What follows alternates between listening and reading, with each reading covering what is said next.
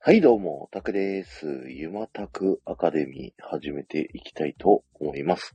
えー今日のテーマはですね、今からでも大丈夫、名探偵コナンということで、えー僕ね、子供の時に名探偵コナンがこう、やってて、ちょうどコナンの年齢と同い年ぐらいの時から始まったのかな。で、ずっとね、こう見てたんだけど、お、久しぶりです。ありがとうございます。で、大人になったらいつの間にか僕の知ってるコナンじゃなくなったっていうのをね、ここら辺をちょっとユーマさんにね、聞いていきたいと。お、テルさん。久しぶり。えー、イヤホン詰まってるからちょい待ち。はいはい。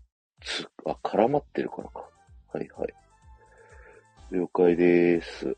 皆さん、名探偵コナン見てますかあのー映画がね、毎年ありまして、その映画もね、なんかこう、しばらく見てなかったら、なんか、安室さんとか赤井さんとかばっかりにこうなってるっていうのでね。あ、ヒロさんこんばんは。たくさん昨晩はすいませんでした。いえいえ、寝てたということでね。はい、おはようございます。ありがとうございます。えーっと、ゆうまさんの、前回のね、そうだ、このゆまたくアカデミーっていうのは、こうやって何かをテーマに、あの、今からね、でも大丈夫っていう振り返れるようなコンテンツになってて、全ジャズだったんだよね。はい。あ、アベンジャーズじゃねえや。マーベルがテーマ。マーベルだね。うん。で、とりあえず、アベンジャーズ、はい1、2、3、4をうん。見ましょうって言ったじゃん。うん。見た。ど見た。うやったおもろかったよ。あの、今5分前に見終わったエンドゲーム。あ、エンドゲームまで見たんだ。じゃあ、あ見たの、最後。うん。じゃあ、とりあえず、あのーあ、タックさんも、えー、すいません。まず、てるさん、トナさん、ヒロさん、こんばんは、どうも。トナさんともどうも。どうもどうも。あ、そっか。そしたらあれだ。あの、一応、このん世界で一番よく見られた映画、エンドゲーム見たんだ。見た。うん面白かっ。た。あれでさ、、確かに。うん。あそこのなんか途中のパートでさ、過去の話するじゃん。だから、なんとなく見といた方がいいんだけど、まあ、1位見ときゃ大丈夫かなみたいな、アベンジャーズの。うんうんうん。うんなんか作品がこう続くごとに、その間にやってたであろう主要キャラたちうんみたいなのが、こういきなり出てきてアベンジャーズにこうどんどん参加されていくから、そうそうそううんほうほう、これは見なきゃ確かにわからんな、みたいな。でさ、もう気になったキャラいたら、その分だけ、そのうん。過去に戻りゃいいし。そう、そういうふうにユーマさんが言ってたのが、あそういうことね、なるほど、なるほどって思ったかとら。りあえず見なきゃゃ話始まんないってやつよ。だから、アベンジャーズ1から4までうん。見たら面白かった。あ、で、僕さ、ロキとか、ワンダビジョンとか、ドラマシリーズは見てたから、なん、まあ、それ、そのキャラわかるわな。そう、ワンダとビジョンが結構活躍するじゃん。するね。エイジ・オブ・ウルトロンとか、ああと、インフィニティウォーインフィニティ・ウォーで、ル。うん。ああここのこと言ってたのねって思った。あー、なるほどね。あ、そっかそっかそっか。そうそう。あと、ロキが、あの、うんロキのドラマで、一番最初のシーンが、はいはいはい。あのーエンドゲームの途中のシーンだったね。そうだね。うん。あ、なるほどね。って思あっだからじた。時系列を整理できたらね、それはね、わかりやすいんじゃないかなと思うんで。でもちなみに今日はコナンですからね、皆さん。うんうん。あ、最後、一個だけ、あのあ、全然全然。なんか最後の最後に出てきて、なんかすげえ活躍してた女の子のヒーロ女の子のヒーロー。それはあれかワンダーあれがと、マーベルズえっいや、なんと、か、キャプテンアメリカの女の子版みたいな、あ、キャプテンマーベルでしょ空飛んでるやつ。あ、そうそうそうそう。空飛んで手からビーム出すやつでしょあれキャプテンマーベル。あ、だからあれがマーベルズに出てるってこと、のね、一人。うん、マーベルズの一人。え、あれは、エンドゲーム時点では初、初なの。いや、あの、キャプテンマーベル一作目がエンドゲームと、あの、インフィニティウォーの間にあんのよ。なるほどね。だから、あのキャラクター気になんだったら、キャプテンマーベルは結構独立性高い映画だから、他見てなくても全然面白い。いや別にね、あの、うん気になったわけじゃないんだけど、うん。誰かわからんってことあの、あー説明を誰もしてくれないじゃん。あれでしこょあ人はの、インフィニティ・ウォーの最名乗後ったりで、しないからさ。あの、インフィニティ・ウォーの最後で、あの、サミュエル・ L ・ジャクソンが、うん、うん。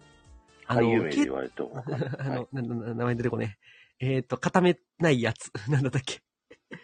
あの、マイティー・ソマイティー・ソーじゃなくて、あの、坊主の黒人の。ー。あー、えっと、あれね、シールドのボスみたいあ、そうそうそうそうそう。あの人が、あの、最後、電話してた相手がキャプテン・マーベルなのよ。やばいことが起きてる。戻ってな。あ、きてくそれうって。そう、消されるってなっそたう。時でしょそうそうそう。うん。それでそれ助けには来てくなれんる。かわかった。なんか変なマークついてんな、っていう。あの人は宇宙最強なのよ。 あの女の人は。 あ、そうなのうんもうめちゃくちゃ強い。えー。バカみたい。に強い。えうんー。あ、リータさんどうも。どうもどうも。なるほねどねまあ。そんな感じですよ。わかった。とりあえずはい前回の聞,、い、や聞いたからには見とかんといかんなと思って、今日まででうんうん2の開始10分ぐらいまでしか見てなかったんだけど、はいはい。全部見た残り。え、ちなみに、アベンジャーズ一作目も結構面白かったでしょ一作目。一番最初のアベンジャーズ。うーん。微妙だった。そっか。なんまやあか、んや今ね見ると、かうん。な。まあ、1と2は、ジョス・ウェドンっていう人が監督してんのよ。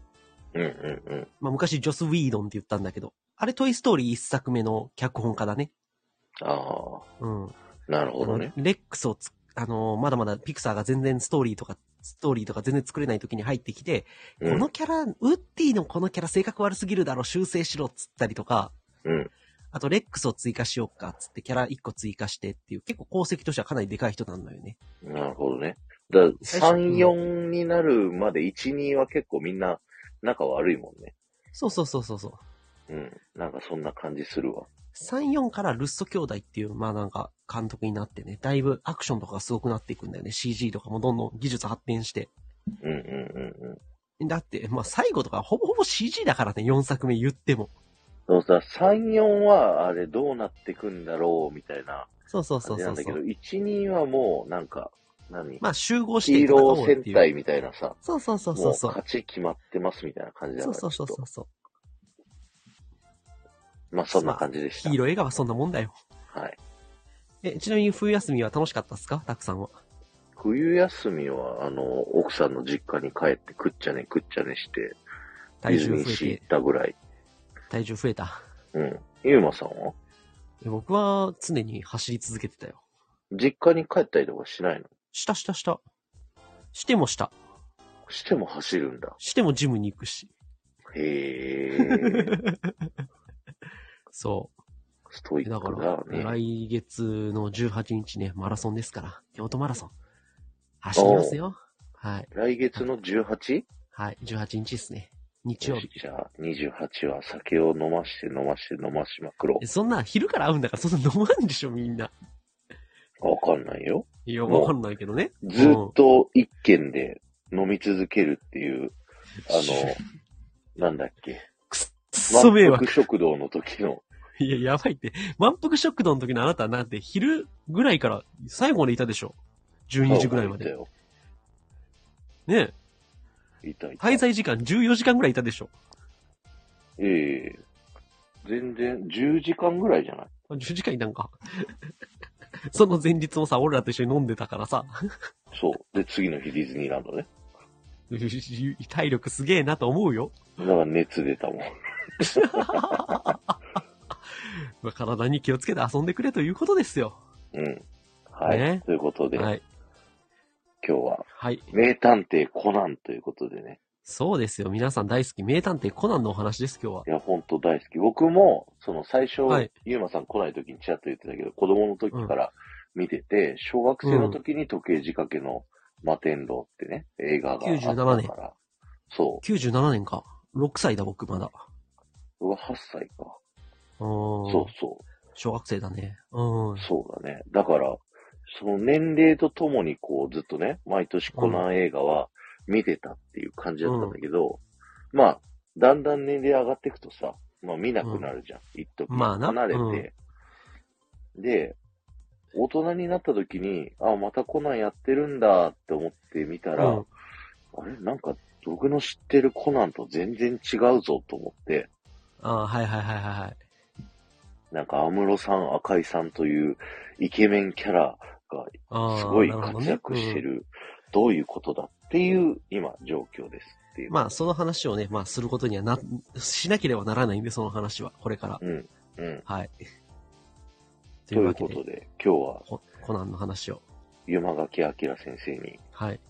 コナンのいい質問してくれたら授業をしてもいあの、いい質問してくれたら、私が即座に、いい質問ですね。を返していきますんで、質問あればどしどしお願いします。ますはい。よろしくお願いし ます。はい。 なんか滑ったみたいな、俺。え 俺滑ったみたいな。いや、池上彰はずっと滑り続けるよ。ねもうツルツルしてるから。え。なあ、あいつ、あかんな。わかんない。あいつのせいにしちゃダメ。はい。悪いのはという我わけで々です。はい。はい。というわけで、いくつかレターをね、あのたくさんに送ってるんで、概要のやつあると思うんで、そっからまず出してもらっていいですか、内ね容は最、後のやつか。はい。そうそう、多分。はい。まあ、作品紹介、ね、一応、レター欄に出てますけども、えー、まあ一応作品概要、これも Wikipedia 引用したんですけども、黒ずくめの組織によって少年化させられた高校生探偵工藤新一が江戸川コナンと名乗り、組織の行方を追いながら数々の事件を解決していく推理漫画、週刊少年サンデーにて1994年5号より名探偵コナンの連載が開始。2017年37、38合併号で1000話を迎え、サンデー史上最長の連載期間となっております。へー。はいなるほだど。から、単純に言うとね、あの、サンデーでコナンより長寿漫画ないの。まあ、歴史ですごい長いよね。そう。今はね、漫画104巻出てます。 94年だから、30周年ちょうど今年30周年。うん。はあ。で、えっと、今ね、1123話。あ、原作。はいはい。1123。 3話。うん、104巻。で、今、巷で言われてんのは、んうんあの、ちゃんと終わるかわかんない漫画、二大巨頭の一つですね、名探偵コナン。二大巨頭なんだ。ワンピーースがある。ス。え、ワンピースも終わんないかもな。いや、もうワンピースもなんか、このペースで続けたらどうやって終わんねんって話になってんだよ、まだ。だって最終章ってもう言ってたじゃん。最終章だけどさ、めちゃくちゃ遅いよ、進むの。なるほど。まあ今はリアタイで作者が先になくなるか。そうそうそうそう。だからさ、ベルセルクとかさ、作者亡くなっちゃって、その作者の話を聞いてた友達が、こんな風に言ってたよっていうのを、絵つけて今やってんのよ。へえ。そうそう。なんかこういう、こういうことを、こういう展開にして、こう、こう、こうしていきたいんよね。で、最終回はこういう風にしたいよねっていうのを、友達が全部聞いててん。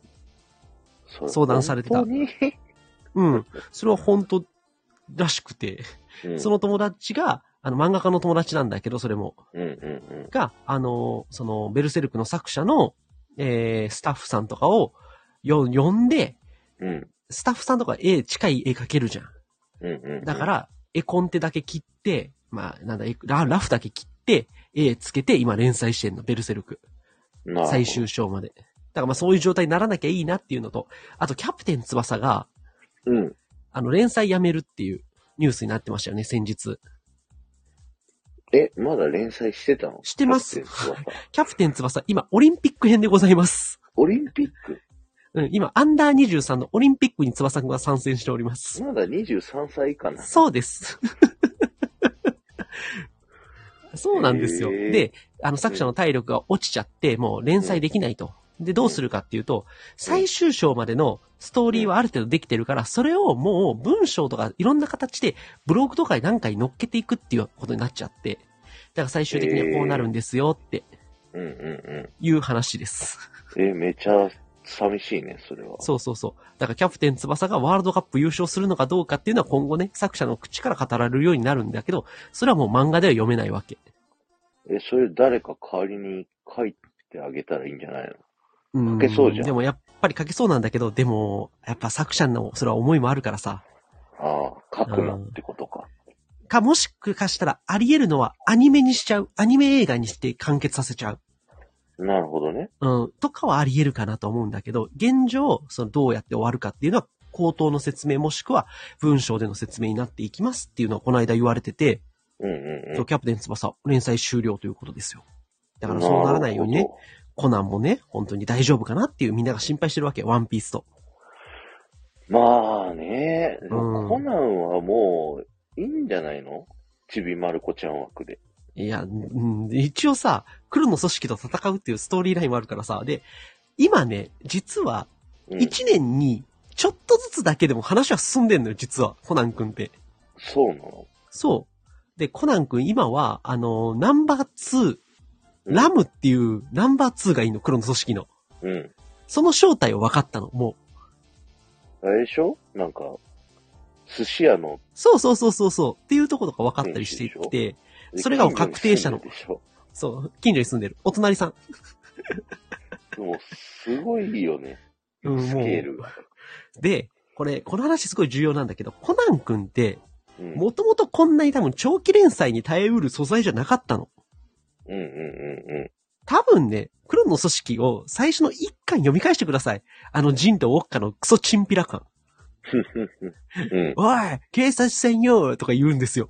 うんうんうん。お前ら怪しいわつって。 あれ多分、本当は多分10巻ぐらいで終わるような話がさ、人気出ちゃって、まあ、うん1996年にアニメ化されて、まあ、それも結構視聴率良くて、で、97年、やっぱ映画がヒットしたんですよね。うんうんうん。っていうのもあって、もう原作を続けざるを得なくなったっていう。だから僕これね、原作がもともと構成してたよりもアニメ化、映画化されたことによって、どんどんどんどん尾びれがひっついてって長くなっちゃってるっていう方だと思うの。この漫画の場合は。うんうんうん。で、ワンピースとかに関して言うとなんかまあ最初からどこまで構想あったのかわかんないけど、ある程度長い話にするつもりはあったと思うのよ。うんうん。だからまあそこの違いはあるんだけど、だからまあ、あの最初の方の一巻とか読むと本当びっくりすんだよね。コナン君が犬に乗って、あの、でっかいなんかその、ドーベルマンみたいに乗って犯人を追いかけるやつとかわけわかんない話ある から。そんなんあったっけあるあるあるなんどか、青山豪昌先生のインタビューをね、この間 YouTube で見て、うん。最初の方は、あの、真似できないように、ありえそなういそうそことう。にありえない殺し方とかね、あっうた。ん。うん。だけど、なんかもう何十年も経って、今は一応トリックとしては実現できるように実験とかしたりしてる って言ってた。いやでも、あれもう多分もうネタないんだろうなと思うことあるよ。もう殺してる理由とかひどい時あんもん。お前そんな理由で人を殺すなやってさすが に。まあそんなね、突っ込みながら見るの面白いシリーズなんだけど。というわけで、あの97年からのちょっと年表を出してもらっていいですかはい。97年からは、これか。はい、こちらですね。まず、えーこれがですね、えー第1期コナン映画期ということで、小玉健二時代ですね。うんうんうん。はい小玉健二さんっていう方が監督してた時代で、えー97年、時計仕掛けの摩天楼、翌98年14番目のターゲット、で、世紀末の魔術師、瞳の中の暗殺者、天国へのカウントダウン、ベーカーストリートの亡霊、迷宮のクロスロード。もうここら辺ですよ。そうですよ。僕ら一回コなナン卒業するの、この辺。そう、赤か青かと。そうそうそう。瀬戸刑事掛けの摩天あとラ楼メね。ちゃん打っちゃうのと、そう、14番目のターゲットね。世紀末の魔術師はあれか。あれ、キッド。怪う盗んキットだ。キッドが白鳥警部に化けてるやつよ。最う後。ん。で、瞳の中の暗殺者はランネーちゃんラがン記ちゃ憶ん喪記失す憶るなくなって、そうそうトロピカル、ランドで戦うやつ。ハワイで親父に教わったんだね。そう。で、天国へのカウントダウンは、あの、あゆみちゃんが30秒数えて、あの、ああ、果富て、士山をなんかビル建てたから怒ったやつね。それをなんか、と羽から鉢まで飛んでいくやつ。ああああ、ああで、、ベーカーストリートはゲームの中に入る話で、 VR のね。そうそうそう、迷ジ宮ャのクロスッロク・ードザ・リッは、パーね。そうそうそう、ジャック・ザ・リッパー気をつけろ、夜道でお前を待ってるぞ。これがね、キーになるんですけどうん。うんうん。で、迷宮のクロスロード。はい。そう。迷宮のクロスロード、京都ですね。ここから見てない。あ、マジで、迷宮のクロスロード結構傑作ですよ。あ、ほんと。うん。で、この辺は、小玉健二時代っていうことで、あの、まあ、結構ベテランのアニメーターさんなんですね、この小玉さん、今となっては。うんうん。あの、キャッツアイとか、結界師とか、うんシティハンターとかね。そうそうあ、。結界誌、サンデーばっかり。そうそう、んサンデー系やってはる。で、最近だとシティハンターの劇場版またやってるじゃないですか。うんうんうん。エンジェルダストとか。あの辺もやってありますね。だから今なお現役の方なんですけど、コナンに関わってたのは2003年まで、映画なは。るほど。なるほど。で、基本的にここの1997年から2003年までを、まあ、小玉賢治時代って言うんですけど、うんうん。ここは、個人的にコナン映画が一番面白かった時期だと思ってます、僕。なるほど。うん。やっぱ時計仕掛けの摩天楼とかめちゃくちゃ面白いっすよ。面白かった。面白い面白い。あの、14話目のターゲットとか。全部この辺見返したんですけど、うん。あの、数年前。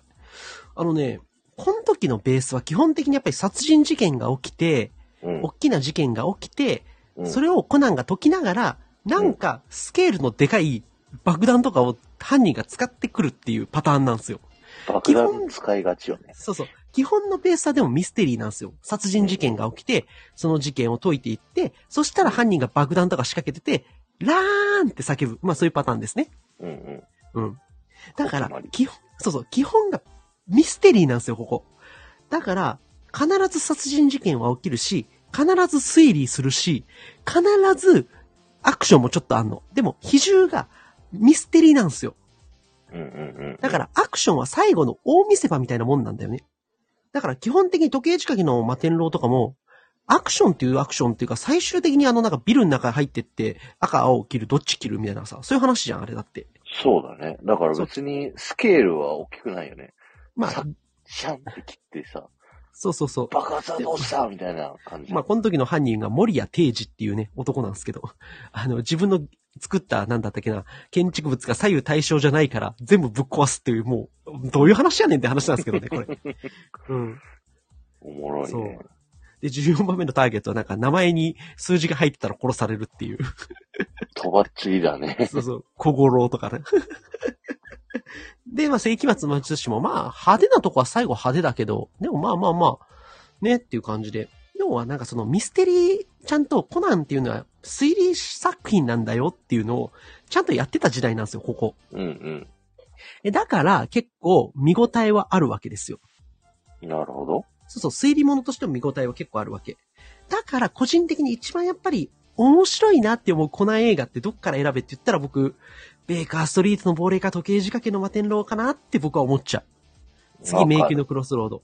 この辺から選んじゃう。でも結局。天国へのカウントダウンも好きなんだよな。そうそう、面白いね。う。うん。ねえ。まあまあ、その辺。でちなみにこの辺はビーズが2回主題化してます。 2回。世紀末の魔術師とベーカーストリートのボレはビーズがやってます。これ、ビーズもうめちゃくちゃ、あの、この後、めちゃくちゃ曲作ってるね。 コナンの曲を。コナン映画の主題歌ってもうビー、ビーズかさ、ビーズ、ザード。ザードしかないイメージがある。まあな、倉木舞、あと。あ、暗き前。そう。大体この3つが結構出てくる。うんちなみにこの世紀末の魔術師はね、あの、ワン。名曲ワン。そして、ベーカーストリートの亡霊がエバーラスティング。めちゃくちゃいいですね。って言うとわかんないと思うんで、飛ばしましょう、ここは。はい。まあ、とにかくこの小玉賢治時代の特徴としては、基本ベースはミステリーで、アクションはあくまでおまけのバランスなんですよ。うんうんうん。うん。で、だから、基本的にやっぱりバランスが一番よく取れてるコナン映画。コナン映画の黄金比って何って言うとやっぱここなんですよね。なるほどね。ただね、今度、じゃあちょっと2004年から、ちょっと、山本康一郎期っていうのを送ってるんで、ちょっとまたタイトル出してもらっていいですかこっち山本康一郎さんの時期です。この人もベテランの、えーあの、アニメ監督さんで、うんえー2004年、銀翼のマジシャン、えー2005年、水平線上のストランテジー、探偵たちのレクイエム、紺碧のジョリー・ロジャー、戦慄のフルスコア、漆黒のチェイサー、天空のロストシップっていうね。ちょっとこの辺どうですか見た映画あります天空のロストシップってさ、あうのん、。飛行船のやつ。飛行船でウイルス飛ばすやつ。ああ、それは見た。奈良の上空かなんか飛んでるや。つ。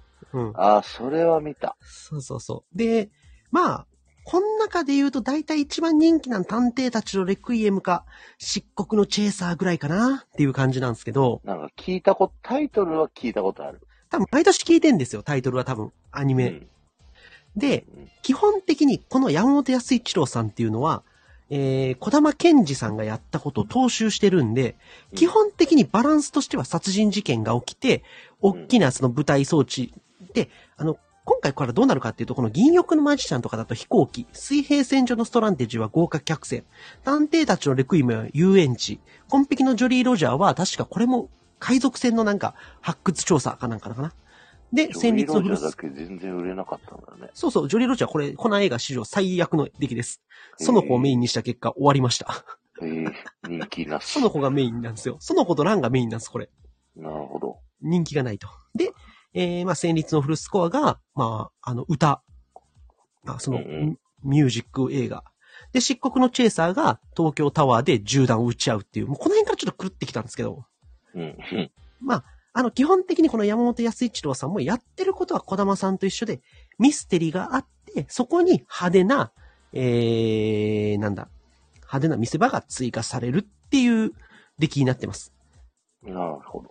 そう。だから、ただし、この2004年から2010年って結構この映画苦しくて、興行収入を見ると、まあ確かに、あのー20億前後。うんうで、ん。ジョリー・ロジャーが5.3億なんですよ。これやっぱひどいっすよね。ひどいのなんかさっきの一期だと10億とかじゃなかった。で11もさっき10億だけど、これさ、どんどん右肩で上がってきたじゃないですか。あ、なるほどね。そう。でも要はこっからさ、もう結構、こう、なんか伸び悩んでるわけだ伸び悩むんですよ。で、やってること一緒なんですけど、伸び悩むってどういうことかっていうと、たくさんとかもこの時期見てないって言うじゃないですか。うん。僕もちょうどこの時期全部見返すまで見てなかったんですけど、うん飽きるんすよ。うん。なるほどね。うん。で、大体銀翼のマジシャンと、じゃあ世紀末の魔術師比べたら、圧倒的に世紀末の魔術師の方が面白いんですよ。同じキッド映画でも。うんうんうん。で水平線上のストランテージはなんとなく、そうだな、14番目のターゲットに似てんなとか、うん。探偵たちのレクイエムは、ビーズの揺るぎないもの一つだから、僕はこれは見た。 ビーズが主題歌歌ったから。うん。主題歌で選ぶんだ。うん、選ぶ選ぶ。うん選ぶ。そう。で、コンペキのジョリー・ロジャーも、これも、あの、海の上って話で、うんまあ、これもちょっとなんかあんまり話自体があんまり重う。ストラテジーか。ストラテジーだね。陰謀だね。うん。で、まあ、戦慄のフルスコアとか、漆黒のチェイサー、天空のロストシップってきて、だんだんだんだん無理があるよなってなってきた時時期なんですよ、これ。なるほど。だから、ストーリー的にももうなんかこれ似た話してんな、みたいな。ネタ切れ感ってことね。だって銀翼のマジシャンって飛行機なんですけど、天空のロストシップってあれなんですよ。飛空艇かなんかの話なんですよ、これ。うんうこれ、要は、同じようなネタしてるでしょ同じ監督が。ん。してる。で、水平線上とコンペキは海なんですよ。うんうっていう風に、まあこの人、いや、舞台を広げるのが下手くそだったわけ。ん。なるほど。パターン化されてきてるわけ。海、空って。うんうんうん。海、空、遊園地って。でもこれ遊園地もさ、瞳の中の暗殺者の、って言えちゃう、そうそうだし。うんうんやっぱりその、ベーカーストリートの亡霊とか、迷宮のクロスロードとか、あの、みたいに、その京都に行くとか、ゲーム世界の VR 世界に入るとか、やっぱ小玉健二さんほど、その、世界観に飛んでたわけではないわけ。うん。なるほど。だからマンネリなんですよ、こマンネリだね、こここ。ら辺。、で、だいぶ多分この時期のこの映画苦しかったと思うんですよ。うんうんで、こっからじゃあどうしよっかってなったんですよ。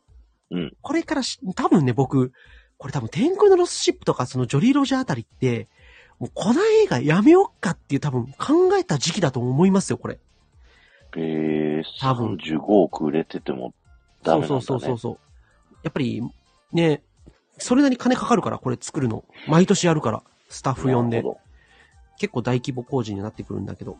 ど、でうんうんじゃあ、この時期が、まあ、マンネリ期っていうことで、じゃあ次、2011年からの、し、し、あ、そうそう、しずの公文時代。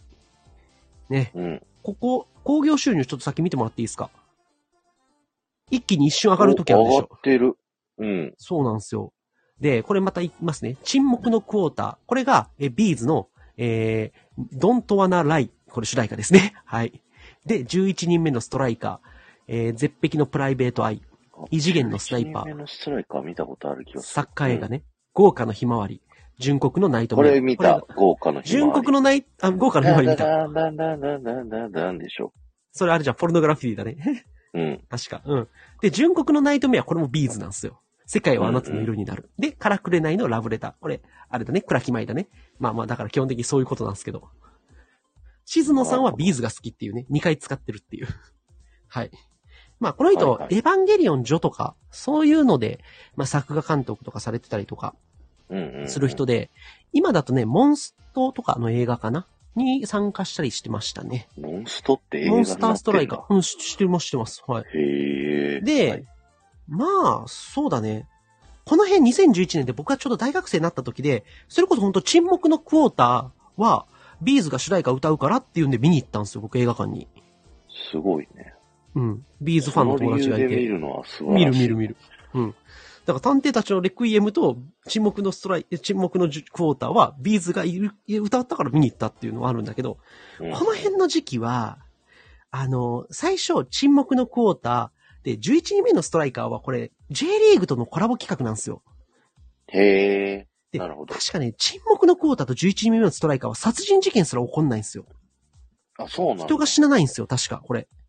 へえ。そう。で、絶海のプライベートアイは殺人事件が起きる。まあこれ多分北朝鮮が犯人なんだけど、ほうほうほうと。かね、まあそういう感じになってきて、この辺どうなるかっていうと、ミステリーじゃなくなってくるんですよ、だんだん。なるそほう、ど。 J の実名選手が出てきて、あの、遠藤、やっとがね、この間引退したやっとが11名のストライカー。うんうんうんボールをこすり上げるようにいけるんだっていう棒読みするっていう、とんでもな い映画。でもあれ、もう今ネタになってるけどね、ボールをこすり上げるようにいけるんだって、キングカズが出てくるんだよ。へキンえグ。カズ、キングカズはね、結構ね、うまいの、やっぱり。そうなんだ。なんか見たことある気がすんな、それ。そうそう、これはね、あの、変な映画です。めちゃくちゃ変な映画。あの、最後爆弾を解除するのに、J リーグの試合が全国各地で行われるんですよ、最終節。うん、で、ボールをクロスバーに当てたら爆弾が止まるんですよ。だから、各チームのエースはクロスバーめがけてボールを当てていくっていう。それで、止止めるっていう爆弾を。バカみたいな映画でしょ俺ほんとバカだなと思って見たんだけど、これも。とか、まあ、あの、異次元のスナイパー。で、ここで何が起きるかっていうと、異次元のスナイパーから実は変わってくるんですよ。 40億に乗ったね。なんでかっていうと、いよいよ FBI 赤井さんが出てくるんですよ。おこー、でなるほど。赤井さんが出てきて、で、この時期何を考えるかっていうと、この静野さんはおそらく、ミステリーとアクションを、まあ、両立させて、ベースをミステリーにして、この映画やってももう、マンネリ化してるじゃないですか。うん。あ、藤子さんこんばんは、どうも。こんばんは。ってなったら、どうじすゃあるこかそあっりがていとうう。ございました。ああ、うんごちそうこそありがとうございます、本当に。どうするかっていうと、一旦沈黙のクォーターと11名のストライカーって殺人事件が起きない。うんアクションメインにするんですよ。ちょっとチャレンジで変えてみたんだ。そうそうそう。まあ、チーム11名のストライカーが、あの、えあの、アクション映画かどうかっていうのはすげえ微妙なとこあるんだけど、まあ、コナン君がさ、すごい J リーグのスタジアムの上をきボードで駆け上がってって、爆弾の位置を見つけるっていう、とんでもないシーンがあるんですけど、へえ。あと、沈黙のクォーターは、犯人の目論見を破壊するために雪崩を起こすっていう、コナン君がスキーで、スキーしながら。へえ、え。何言ってるかわかんないでしょ。これも見た気がする。コナなン君だはれ最の後あとのころ、スケート滑ってた。あのそうそうそうスノボあれで、なんか爆弾をなんか止めるかなんかって言って、こそうだ、雪崩を起こせばいいんだとか意味わからんことを言い出すっていう。やば。そう、この辺からちょっとずつ変な話になっていくんですよ。突っ込みどころ満載になそうってそうくそうわけだ。で、絶海のプライベートアイはラン姉ちゃんがすっげえ戦うの。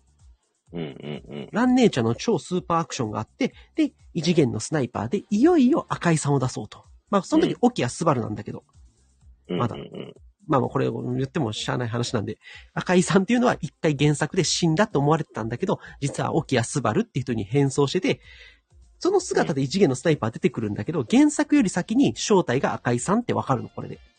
へえ。そうそうそう。最後一言、了解っていうのを赤井周一の声に戻って言って終わるの。この映画。なるほど。っていう。だから、まあここで一気に上がったでしょ、興行収入。上がった。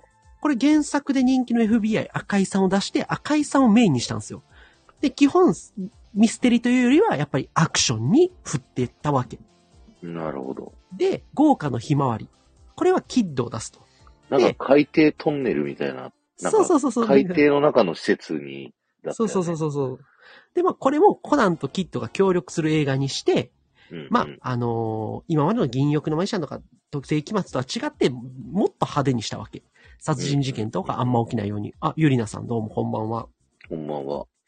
でですね、ここで、あのー最強の一作、純国のナイトメアが来ると。ドこカれーン来てるね、これ。これすごいでしょこれは、あれなんです63よ。億円。はい。えっと、アムロさんが出てきます、初めて。うわあそう。原作で人気の赤井さんと安室さんが出てきて、コナンと協力して黒の組織と戦うっていう。なるほど。で、主題歌はしかもビーズ。世界はあなたの色になる。だからさ、コナンでヒットする要素が大体揃ってんのよ。ビーズ関係あんの関係ある関係ある。ビーズは関係あるよ。ビーズファンが行くもは あ、ある、あありますか。ん。ヒで、ロさんすいません。はい。えー、要は、ここで、次、カラクレナイのラブレター。これは、あの、ベーカーストリートの、じゃない、え迷宮のクロスロードと、まあ、重なる作品で、京都を舞台にしてうんうんる作品で、まあ、これも結構しいいでしょ。成績。前年ほど良くないけど。あ、前年超えたのかこれは。超えてる超えてる。超えてる超えてる。これ平時68の、億。平時がメインなんですよ。平治とカズハちゃんのやつ。そうそう。と、あと、もみじっていう原作で人気のキャラクターが出てくるんだけど。うっん。ていう風に。に、これは何が起きたかっていうと、2011年以降、アクションだけを一旦やって殺人事件を起こさない。で、その後どうしたかっていうと、2017年、16年、15年あたりからは、要はミステリーを起こさず、もう殺人事件とか基本的にはもうほぼ関係ない話にして、なんかすっごいでっかい陰謀にコナン君が立ち向かっていくっていう、ミッションインポッシブルみたいなことを始めたわけ。アクション映画になったんだ。そう。で、原作で人気のキャラクターをどんどん出していこうっていうことで、これね、多分作り手めっちゃ悩んだと思うんですよ。っていうのは、たくさんみたいに、最初の小玉健治時代でコナンを外れたら、う。うん。赤井さんとか誰ってなるじゃないですか。うん。で、要は、原作知らないともうわかんないキャラクターがいっぱい出てくるようになったの、こっから。うん。うん。でも、それが功を奏して、人気のキャラクターをどんどん出していくことによって、売り上げがピークにどんどん上がっていくことになる、こっから。なるほど。バランスとしては、なんかイケメン出しときゃいいんだな。そうそうそう。ええ声のイケメンを出せばいいんですよ。うん。なるほどね要は、原作で人気のあるキャラクターを映画に出す。で、キャラ萌え、プラス、派手すぎる展開をして、ミステリーではもうないよっていう。うん。うん。もんう、もう完全、もう、見てバカにしてくれてもいいですよ、みたいな。そういう出来になっていくわけ。だかもら、うそんな僕ス、タンスなんだ。うんもうだってバカじゃん。うんさっきの僕の話聞いてました。11人目のストライカーのトリック、サッカーのクロスボールに、クロスバーに、ボール当てたら爆弾解除されるんですよ。全試合でそれをするっていう。なんだその爆弾止めるギミックはとかさ。そんなギミックを入れる必要ないもんね、そう犯人ないのに。。うん何だよ、それみたいな。で、みんな、あの、エースたちがさ、このクロシュートをクロスバーに当てなければって言って、クロスバーに当たんなかってゴール入ったら、グワーってなんかめっちゃ苦しい。うわー、しまったってなるのよ。バカだ。 そう。で、でも遠藤とかめっちゃ綺麗に当てんのよ。ファーンって。っていうね。そういう、そういう、要はさ、どうかしてるぜっていう設定が増えてきちゃって、僕は正直、あんまり、もう映画としてはなんかもう、笑ってみる感じになっちゃったの、この辺から。うんうんもう、もう、なんか俺の知ってるこの映画はなくなったんだなって思った時期がここですね。うん。うんただ売り上げはどんどん上がっていくと。うん。でですね。最後、えーっと、まあ、監督バラバラ、じ監督固定しない時期っていうのが今なんだけど、うん、えー、またゼロの執行人。これやばいっすね。売り上げ。 91億。そう。30億上がりまましたた。化けた。おー、で、2019年にはさらに93億。で、2022年、2020年コロナ禍で1年、ヒーローの弾丸を後ろ倒しにして、ここね、コロナ禍の中で公開だから、まあ仕方ないんだけど、ちょっと売り上げ落ちるんだけど、それでも高いんですよ。うんうん。で、ハロウィンの花嫁で97億。で、去年の映画は138.3億。すげえ。で今年どこまで行くかっていう感じですね。で、まあ、このゼロの執行人、根性のフィスト、ヒーローの弾丸、ハロウィンの花嫁、えー、黒鉄のサブマリン、100万ドルの道しるべは、まあ、監督が固定されてないんですよ。うんうん。要は、もう、大体正解の方法が見えたわけ。あの、カラクレナイのラブレターと、純国のナイトメアあたりで。もう、要は、そのスタイルでいいんじゃねえかってことね。そのスタイルでいいよくいいし、まあ、あのー固定しなくても、大体正解が分かったっていう。だから、この子もゲストキャラ、原作で人気のキャラクターとか、は服部平次とか、あ、ちなみに今年服部平次がメインなんですよ。100万ドルの道しるべ、うんうん。キッドと。で、ゼロの執行人は安室さん、根性のフィストは、え京極さんっていうね、原作で人気のキャラクターがいるんだけど、あれとね、その柔道のね。その子の彼ね。そうそうそう。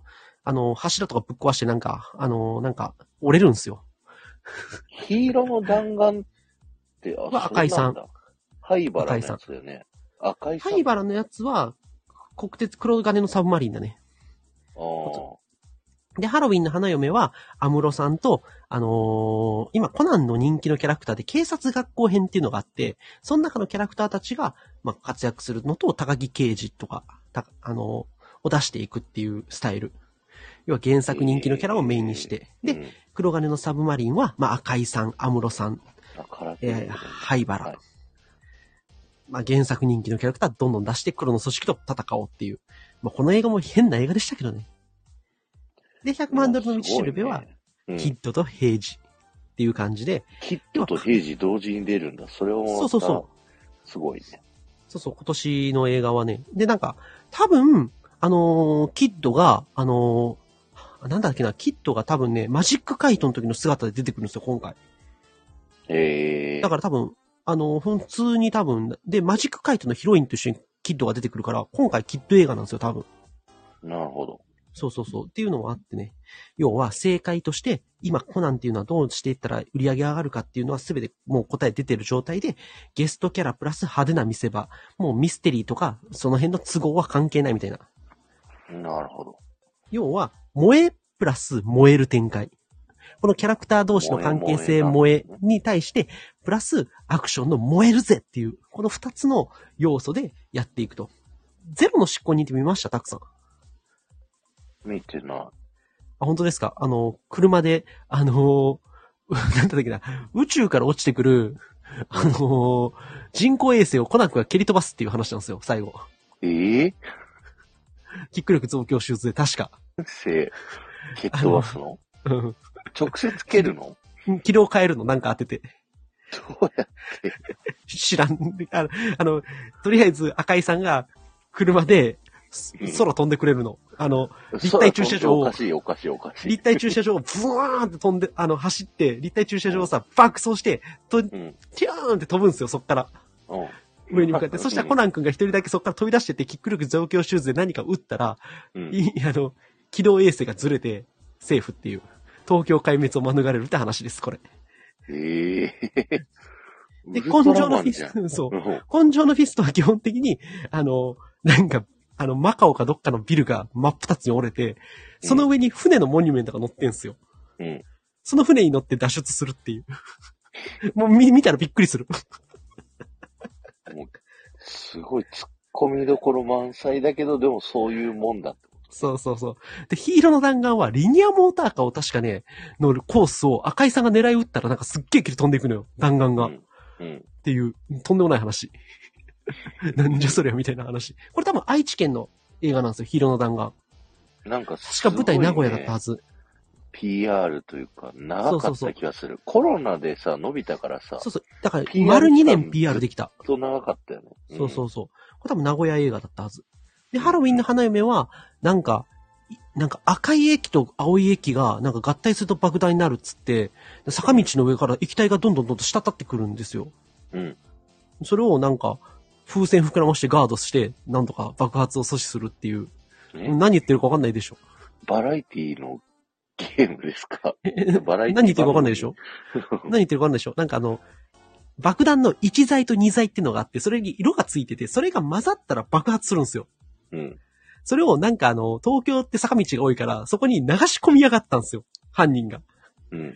で、なんだこの液体はって言って、コナン君が、それがはんぶつかったら爆発するんだっつって、コナン君たちが風船、でっかい風船を使ってガードしていくっていう。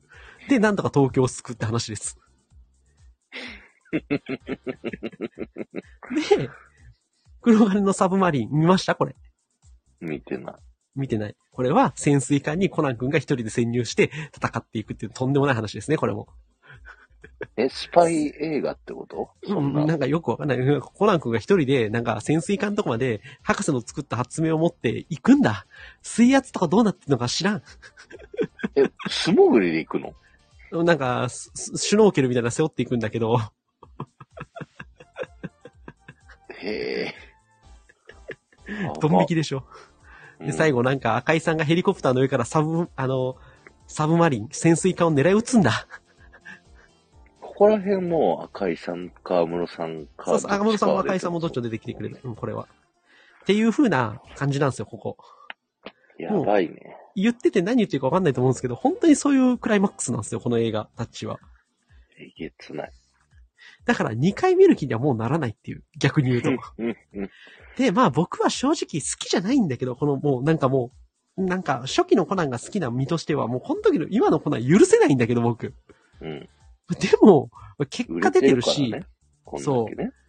そう、やっぱりキャラクター人気、こんだけ超重番組で超重アニメやってて、キャラクター人気もあって、まあみんながその好きなキャラクターっていうのは活躍するの見たいっていうニーズもわかるから、やってることはすごいわかるし、まあこれが多分どんどん拡大してくんだろうなってなっていくと、まあ否定はできないかなっていう時期で、まあこの時期はだから、ゲストキャラに、原作人気のゲストキャラを出して、もうはずな見せ場、殺人事件とかも起こりませんみたいな。うんうん。怒ったりするんだけどさ、もう、あの、推理シーンとかないのよ。なるほど。あそう、の、もう、時計型麻酔銃とかないのあれはね、もう敵を倒すための武器になってます。相手にう、相手に打ち込むんですよ。そして相手寝るじゃん。で、危機を脱出するときに使ったりとか。小五郎さんがもう基本的に怪我したりするんですよ。結構最近の映画。怪我うん。うんハロウィンの花嫁は確か灰原かばって怪我するし、うん。とか、結構もう推理シーンないのよ。へえ。だから、あの小五郎麻酔銃で撃って推理するとか、そんなのない、ほぼほぼ。ないんだ。古き良きコナンのす、アニメではやってるってことでしょアニメではやってる。でも映画はもう基本それは、それはもうアニメでしようよ。原作でしようよ。もう、1剤と2剤が加合したら爆発する爆弾を風船で止めようよみたいな話になってんですよ。えそれ、どれだっけそえれっと、花嫁です。 97億ね。爆弾。はい。風船。 97億。風船爆こん、う弾。ん、うん、そう。 98ゼロの執行人は、あれですよ。もう一回言いますよ。安室さんとコナン君が車で空にぶっ飛んでって、人工衛星を蹴り飛ばすっていう話です。人工衛星蹴り飛ばして91億ね。はい。そういうことです。お楽しいね。うん。見たくなるわ、でも。うん。あの、見たくなるというか、あのね、もう、あの、何も考えず見れる映画になってしまった。うんうんうんうん。 犯人誰とか気になんないもん。別に犯人誰でもええわと思うもん、これ見てて。犯人とかいんのかなとかって思ってくもん、この映画見てたら。っていう感じなるで、ほどね。要は今もうめちゃくちゃ絶好調、コナンは。だからもう今年も多分100ドル超える、100億円超えんのかなとかって言われてんだけど、うん。まあでも結局ね、だからその、だからちょっとこれ整理していくと、純国のナイトメアまではだいたい30から40億ぐらいだったんですよ、推移して。うんうで、それが一気にナイトメアで60億いったでしょ。ん。うん。で、そっから90億円オーバー連発して、いよいよ100億超えたわけ、去年。でもしかも去年の伸び方がやばいでしょ時代だよねそれもだって97.8億だったのが、去年138億いってるから、プラス40億伸ばしてるんですよ。うん。うん。だから、その、ナイトメアまでは40億が普通だったんだったから、もうこれ商売としてやめらんないっていうね。うん。うん。美味しい、そう。ね。赤井さんと安室さんが出るとガンダム世代が喜びます。そうですよ、本当に。うん。なんかガンダムの小ネタみたいなのもちょっと入ったりすんだよね。アムロとシャアなんだよね、そうそうそう声優さんが。うん。で、大体もうこの純国のナイトメア以降は、コナンって、その公開されたら、よっぽどのことがない限り年間1位ですね、日本の興行収入。日本の1位なの、コナン。えっとね、すずめの戸締まりとか、その、新海誠とか、細田守とか、ジブリとかが動いたら、ちょっとわかんない時あるんだけどあ、アニメの中でってことね。日本の方が。っあ、もう実写も含めて。ていうかね、もう、世界の映画とか日本来てもコナンにかなわないんだよ、今。アベンジャーズすらコナンの半分以下とか。へえ。そうそうそう。アベンジャーズが40億いったらコナン80億とかいってるからね。う。やっば。だから、そのよく言われるのは、その日本の映画っていうのはガラパゴス化してるけど、コナンっていうのはもう異常だと。うんうん。だから時々鬼滅の刃とかあったら、コナン負けることあるんだけど、これ運よく鬼滅の刃って2020年だからコナンやってないのよ。ああ、じゃあ抜いたとか、そういうのがなかった。そうそうそう。その年はもう鬼滅一強だったんだけど、結局でもこれ、去年、去年のだから興行収入1位は多分黒金のサブマリンなんですよ。年間通しても。へえ。っていう風に、もう今は年間1位を狙う。しかも、もう130億ぐらい売り上げあったら、制作費いくらかかっても、全然黒なんですよね。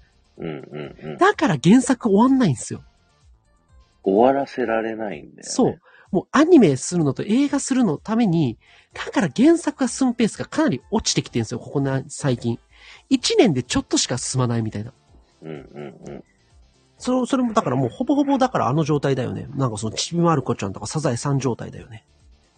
だからもう、漫画としては終わらせちゃっても、アニメは続いていけばいいんじゃないのうん、でもそれだと原作のさ、魅力的なキャラクターが増えないわけじゃん。今でも、例えば、セラマスミとかっていうキャラ、ラクターがいたりとか、うんあの、赤い一家のさ、キャラクターとか結構人気だから、多分これ、まあこれは、あの、ヒーローの弾丸で出てきたんだけど、うんうん。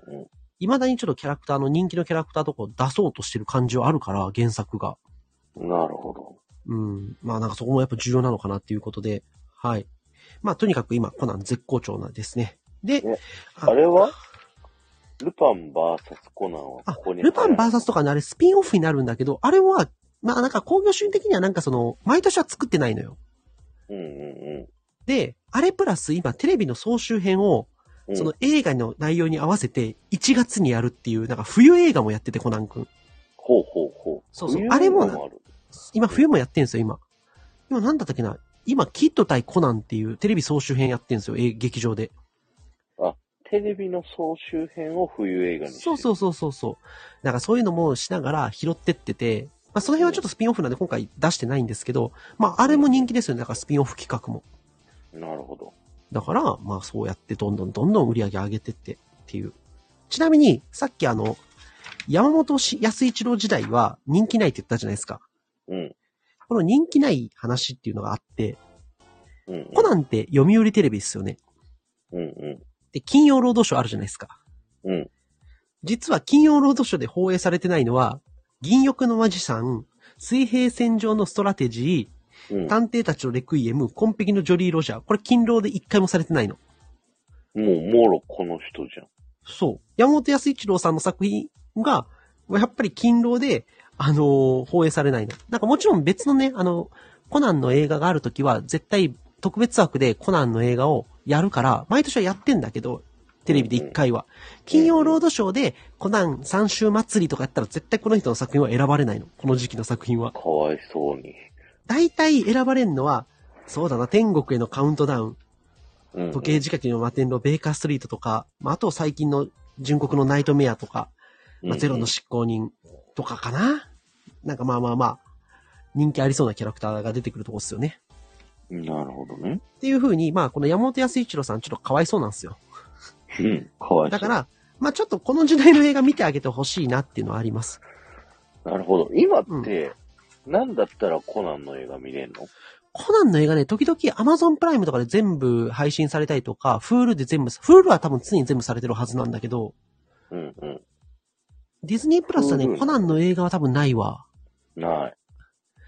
いや、だから、Hulu プラスディズニープラスが完全にサービス一致したら多分ディズニープラスに来るんだろうけど、日本どうなるかわかんないから。あれ、僕入ろうとしたんだよ。うん。 Hulu プラスディズニープラス。はいはい今のディズニープラスがどうやっても解約できなくて、ああ、なんか D アカウントとかあるもんね、あれね。そう、D アカウント入れてんのにこれ違いますって言わ れて。いや、それしか、あで、違うメールで送るとなんかもう、メールアドレス違いますってなるから。いや、これしかないはずなのに、いや、違うんです。シャウンでじゃないじゃないですかもう無理と思って。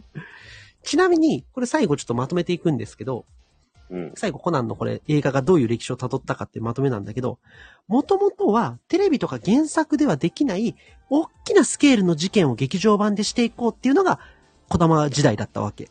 うんうん。それがミステリープラスちょっと派手な場面、ちょっとしたアクション、これぐらいのバランスでやったんだけど、山本康一郎さんの時代にそれが飽きられちゃって、どうするかってなった時に、一旦ミステリーやめてアクションに振ろうと。うんうん。ちょっと調子良くなったと。じゃあ原作の人気キャラここで出そう。っていうので、キャラの関係性で、えー、ファンを呼ぶ、プラス派手なアクションっていう、あのー方の方向を見出して、結果今、バカ映画になってるっていう、コナンの歴バ史でカ映す。画。もう本当にバカ映画です。愛すべきバカ映画だと思います。なるほどね。 一回僕ブログで、愛すべきバカ映画なんですよ、コナン映画はって言ったらね、アメブロ時代ですよ。めちゃくちゃアンチコメ来た。アメブロやってたんだ。あの昔ね。うん。はい。っていう話です。というわけで、まあ、コナンの歴史をな、こう、簡単に振り返ってきたんですけど、なんか、桜井さん見たくなった映画ありました。ね。これ全部見ろとは俺言わないやんっで。ぱ人工衛星を蹴っ飛ばすの見たいよね。ああ、ゼロの執行人ね。うん。うん。はい。あと、サッカーもう一回見たくなった ね。クロスバーにボール、ゴール、ボール当てて爆弾止めるやつね。うん。うーん。あと、なんだろうな。あとそうだね、僕、ちょっとやっぱ見てほしいの、純国のナイトメアかな。こっからコナンの映画一気に上がるんで、20億ぐらい一回プラスいくんで。純国ここでナイトメアねそう、ここで、何がどう変わったかっていうのはすっげえよくわかる。この映画見てたら。うん、これうん何が起きるかっていうと、最後、ちょっと、え、落ち言う、落ちは言わないけど、犯人誰とか言わないけど、何が起きるかだけ言っていいですか、はい。観覧車が、うん。あのー崩れ落ちて、あの観覧車の輪っか部分がさ、あの、うわかります観覧車のあれが外れてさ、あの、うん。みんなが乗るところって円になってんじゃん。うん。あれが崩れ落ちて、あれが回転して、なんか、施設を壊そうとするわけ。なんとなくわかるでしょ言ってる、言わんとしてる意味。でっかいタイヤみたいになってさ。すうんすべてのビルとか押し潰そうとすんの。バカじそゃれんをコナン君が一人で止める。一人で止めんのみんなで協力するんだけど、それ蹴るえ、あの、とあるとんでもない方法でコナン君がこれを止めるんで、それは見てください。のへえ、無事です。死傷者ゼロです。やば。はい。まあ、そんな話になっちゃって、僕これ劇場版で見たとき、本当に映画館で見て、 ちょっともう、失笑したもん。 くっそ。そんなわけあるかいって。えぐいね、それは。うん。まあ、カラクレナのラブレターとかもすごいんですよ。最後、炎で炎上してる中でカルタ取り、カルタ取りするんですよ。なんでわかんな逃げい。て。逃げない。逃げて。逃げないの。 なんでわかんない。 とかね。まあ、やっぱそれが僕、一番バカ映画だと思うのはゼロの執行人だから、ゼロの執行人の純国のナイトメア見てほしいなと思う。ゼロの執行人と純国のナイトメアを見ればいいのね。で、あとはそうだね、あの、一期の、やっぱ小玉さん時代の古き良きコナンもちょっと触れてほしいなって思うんで、まあそんな感じかな。正直山本康一郎さんの時代ね、面白い映画もなければ、そんなにバカの、バカレベルも低いから、うん結構なんか、なんか、こうつつけがたいんですよ、ここら辺って。なるほど。なんかどっちつかずみたいな。まあ、やろうとしてることはわかるし、その、小玉自体、小玉さんの時代を継承しようとはしてんだろうけど、でもなーなんかそれにしたら中途半端だなーっていうところ目立っちゃうっていう印象かな。うんうんうん。だからここ良くも悪くも、どっちにも、要は突き抜けてないっていう、中途半端の時期ですね。なるうほど。ん。だからまあここの時期やっぱ見てない人多くて、うんやっぱり売り上げ的にもなんか右肩にも上がんなければ下がりもしないっていう。なんかある意味お約束みたいなね。うんうんうんこういう歴史がコナン映画ってあるんですよっていう話でした、今日は。ええ、面白い。でしょ面白いでしょ赤井さん、安室さんがなんでそんな人気になったのいややっぱかっこいいキャラデザじゃないですかキャラデザなんだ。あと、なんかその、オタク文化的に、推しを作るみたいなのがさ、やっぱり2010年代ぐらいから、ちょっと徐々にそういう文化ってあったじゃないですか。うんうん。それにちょうどリンクする時期だったんじゃないかなと思います。ちょうど時代がちょうどよかった。そうそう。だからこれをやり始めた時代っていうのがちょうどそういう時期に推し活みたいなもの。で、赤井さんとか安室さんが出てる映画を歴代1位にしようみたいなさ、動きが、やっぱ応援文化みたいな。なるほどね。そういうのと重なってるっていう状態があるっていう。だから映画が面白いっていうよりかは、その推し活っていうのはやっぱ結構でかいところで、まあでもそれがね、うまく時代に合わせてやってるっていうのが、今圧倒的にやっぱ日本で最強のコンテンツコナンっていうのをね、やっぱ作り出してるっても言えるわけで。そうか。そうですよ。やっぱそんだけ人気あるってことは見なきゃなっていうとこなんだよね。まあだから毎年ね、その僕もコナン映画バカにしてるけど最近、うん、クソじゃねえかよまたとかって言うんだけど、でも結局は見ちゃうし、今年どんなバカみたいなことすんだろうっていうの逆に楽しみになってんすよ。うんうん。今年はどういう、どこをどうやってぶっ壊して、どういう事件を作るんだろうみたいな。あ、そうだ。そこは黒の組織が出てくるさ、はい。映画もあるでしょ黒の組織が出てくるその時なんかのは、さ話進展しそうな雰囲気出すじでも映画版ではし結局進展できないのよ、これ。誰かを殺すわけにはいかないし。で、黒の組織も死人が出るんだけど、映画オリジナルのしように、すもう、だから、黒の組織で映画オリジナルのキャラ出てきたら、そいつは大体死にます。つワンでパターン。うんえそうだね。瞳の中の、じゃあ天国へのカウントダウンでちょっと出てくるんですけど、これあの、あんまりストーリーに絡まなくて、うん。次出てくるのは2009年の漆黒のチェイサー。うん。うん。うん。あの、これも、あの、あれなんですよ。あの、もうこれ言ったらネタバレなんだけど、ネタバレなんだけど、あの、黒の組織のアアニメオリジナルキャラが出てきて死にます。で、その次が純国のナイトメア。これも、あの、天海祐希が黒の組織の新キャラ演じるんだけど、まあ、何を言わんとしてるか。死にます。で、去年の黒金のサブマリン。当然これもアニメオリジナルキャラが出てきますけども、死にます。当然、はい。 そういうことです。っていう。殺すための新キャラかわいそうだな。そうです。だからもう見てわかるんですよ。あ、こいつ死ぬわって。 あ、こいつ死ぬわって。出て死ぬんだろって言って。もう死に方がだんだんだんだんすごくなってる。なるほどね。そう。だからそういうみ、やってみる面白さもあるから、うん、ぜひ。あの、まあ、コナン映画、今年、ちょっと、じゃあ流行ってるから見ようみたいな、たくさんだってエンタメをさ、やっぱ知るものとしてさ、こんだけ日本で一番売れてるエンタメコンテンツを、やっぱ触れとかないわけにいかないと思うんですよ。そうそうそそうだから、まあ、あの、別にコナンの映画、もう何の勉強もいらないです。もうただ映画館見に行って、バカなこと話を、バカな話を見てるだけで済むんで、アベンジャーズなんかよりも全然入りやすいっす、今。う。確かに。アベンジャーズはややこしかったし、なんか、集大成感がすごかったね。そうそうそうそう。でも、この映画はもう、言うても祭りみたい。もうなんか、奇怪な祭りなんですよ。奇祭なんですよ。うん。うん。 もう、っていう、今ポジションにある作品群なんで、ね、桜井さんにもぜひぜひこのコナンブームに今年は乗っかってもらいたいななんて思って今日プレゼンさせてもらいました。この背景、流れが頭に入ってれば、どの時代の映画見ても見れるもんね。そうそうそうな。んか。だからこの流れで、あ、この時期こんなんなのはこの人だからかとかっていうのが分かってみる方がいいと思うんだけど、うん。まあ逆にそんなん考えず見てももう別にっていう感じになっちゃってるんで今。なるほど。リタさんのキュラソーは、どの映画のキュラソーはそれこそ純国のナイトメアですよ。おーよう覚えとんね。よう覚えてる。 さすが、い IGA。池上明です。いい質問でしたよ。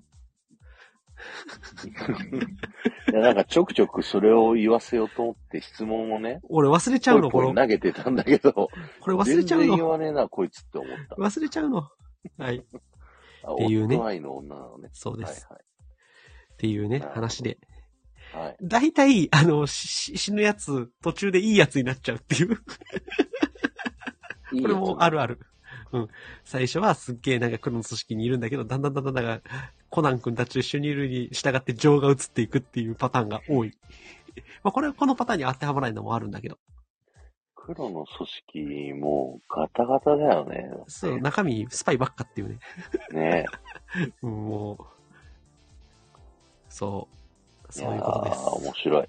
コナンの今後の展開も気になりますね。でも映画が流行ってる限りは、その、原作もアニメも終わんないんじゃねえっていう。。かわいそううんに。ワンピースはとはいえ、まだストーリーはもう毎週毎週前には進んでんだけど、コナン君の場合は殺人事件が起きると、それをと解くのに2週3週かかるから、うん、ストーリー動かないんですよ。動かない。そう。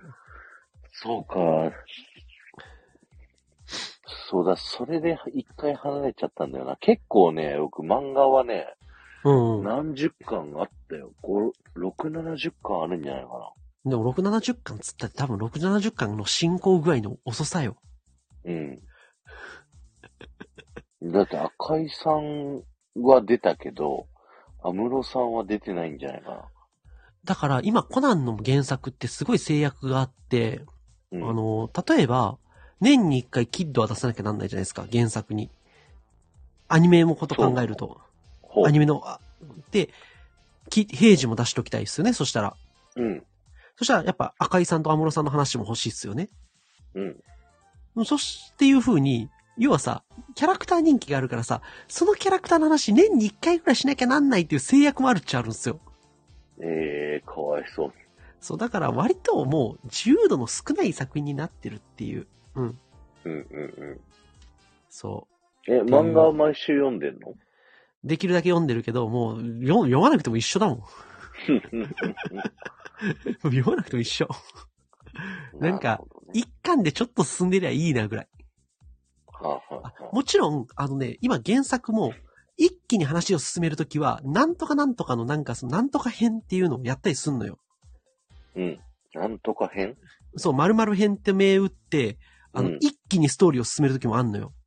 ほうほう。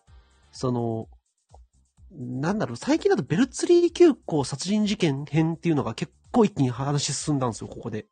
どんな話なのえっとね、なんかその豪華列車の中で殺人事件が起きるんだけど、そこに黒の組織とか、FBI とか、うん。安室さんとか一気に絡んできて、うん。で、ここで何が起きたかっていうと、キッド対黒の組織みたいな図式もちょっとできて、あ、これ多分キッド最終的に黒の組織を対立させてえのかなとかさ、えー、関係なかったのね、今まで。そうそうそうそうそう。でもコナンの話って小学校になってから1年に起きた出来事なんですよ。そうそうそう。コナン君はだからクリスマスを1回やったらもうクリスマスは二度と来ないんですよ。あ、そうなんだ。そうそうそう。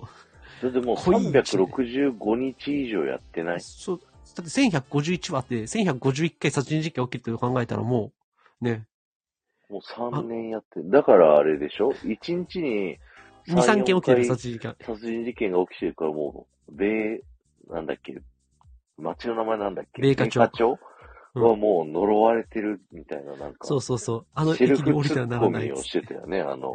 だから、コナン君は、犯一人の日、そうそうそう判。断コナン君たちは1日1回ぐらい事件を、1日3回ぐらい事件解いてるし、さんでうんその間に劇場版ぐらいのバカでかい規模のことがさ、1週間に1回ぐらい起きてるわけよ。えげつない。でしょっうん。うん ていう話でしたよ。うんまあ、これがコナン映画ですよ。いや、面白かった。はい。ありがとうございます。と、いくつか見たいと思います。ネットフリックスにあるといいんだけどな。なんかあるんかなと思うんですけど、まあでも、まあ、あのーまあコナンに関しては今年の映画見るでもいいと思うよ。とりあえず。なるほどね。うん。今年北海道の五稜郭が舞台らしくて、うんうん。五稜郭がぶっ飛ぶの か。どこがぶっ飛ぶのか知んないですけど、北海道が大変なことになります、今年。北海道うが。なるんほど。北海道にコナンがやってくる、疫病神がやってくるという話ですよ。ああ、やっぱ Hulu、Amazon プライムだって。あ、やっぱアマゾンプライムあるんだ。そしたらまあそれもいいんじゃないかな。期間限定だったりするみたい。そうそう、コナン君は期間限定の時。だから劇場版やる時に一気に全部見見れますとかになったりする。なるほどです、そね。うそうそう劇場だから僕も2年ぐらいに分けて全部見たね、結局。すげえ。うん、見た見た見た。え、劇場次は4月。 4月12かなんかですね。じゃあ、その時期あたりに、ネットフリック Hulu スとか、かであ、Hulu そうそうそか、Amazon プライム見てると、全話そ更う。新され全て話るか、もしれ全な話い。更新されます。うん。なるほど。それを皆さんぜひ狙い目に見てください。という話でし僕たは。映画を見に行こうかな。 うん。映画次、楽しいかもしんないよ。うん。突っ込みながら見ていきたい。そうそうそう。はい。とはいいうことでし、という今こと日はで名探偵ありがとうございましした。いえいえ。面白かった。うん。これ面白いと思うよ。次どうするポケモンポケモン。ドラえもんあドラえもん長いな。ポケモンかなポケモンね。ポケモンの歴史、みたいな。どうやって赤緑を作ったかとか。でも、ポケモンの名前のテンションだった。うん、ポケモンの歴史とかうん、うん。でいいんじゃない、まあ、ポケモンアニメのなんかうんちくとかでもいいんだけど、結構面白い話多いから。なんか、すごい、こう、裏設定が。そうそうそうそう、その話とかしたいなと思ってる。ううんんうんうんうん。そういう話しようかなと思ってます、今度は。おーいいですね、いいはいですね。い、やーありがとうございました。はい、ありがとうございました。でも面白かった。ポケモンは何年続いてえるんでポすケかモンもでもポ30ケ年ぐモらンい、も僕、小学生の時、そうだから1 30話年ぐからいら見たよ。 30年ぐらいじゃない多分。ちょっと、あいなこと言えないけど。20年は超えてると思う。 20年はもちろんこうやって確実に。だから30年イヤーが多分そろそろ来るんじゃないかぐらい。かなうん。最初がね、1997年だって。あ、じゃあ、あと3年後で30年だ。27年目だ。うん。うん。やばいね。ポリゴやばいンでしショょックってあったじゃん。一発ありましたね。はいはい。あれを僕ちゃんと生で見てたんだけど、あ気分悪くならなかった。全然大丈夫だ った。なんならビデオも撮ってあったのえ、よ。それ、すごい資料だよ、今となっては。ね。残してあったら。うん、当時のそ見ればよの、かったわ。いや、本当に残しておくべきでしたね、それは。ビデオテープ、ああ、そうだね。うん。大学生ぐらいまでは残ってたテープも。ということで、出ちたょっとトイレに行きたいんで、そろそろ閉めていいですか。はい。じゃあ、はい。皆さん、ここまで聞いていただいてありがとうあございりがとうまございしまたし。た。えー概要欄にハッシュタグゆまたくアカデミーってありますんで、そしたらはい前回のマーベルも聞けますんで、ぜひはい。よろしよろしくくおお願願いいししま。ますす。ということで、ありがとうございました。バイバイ。バイバーイ。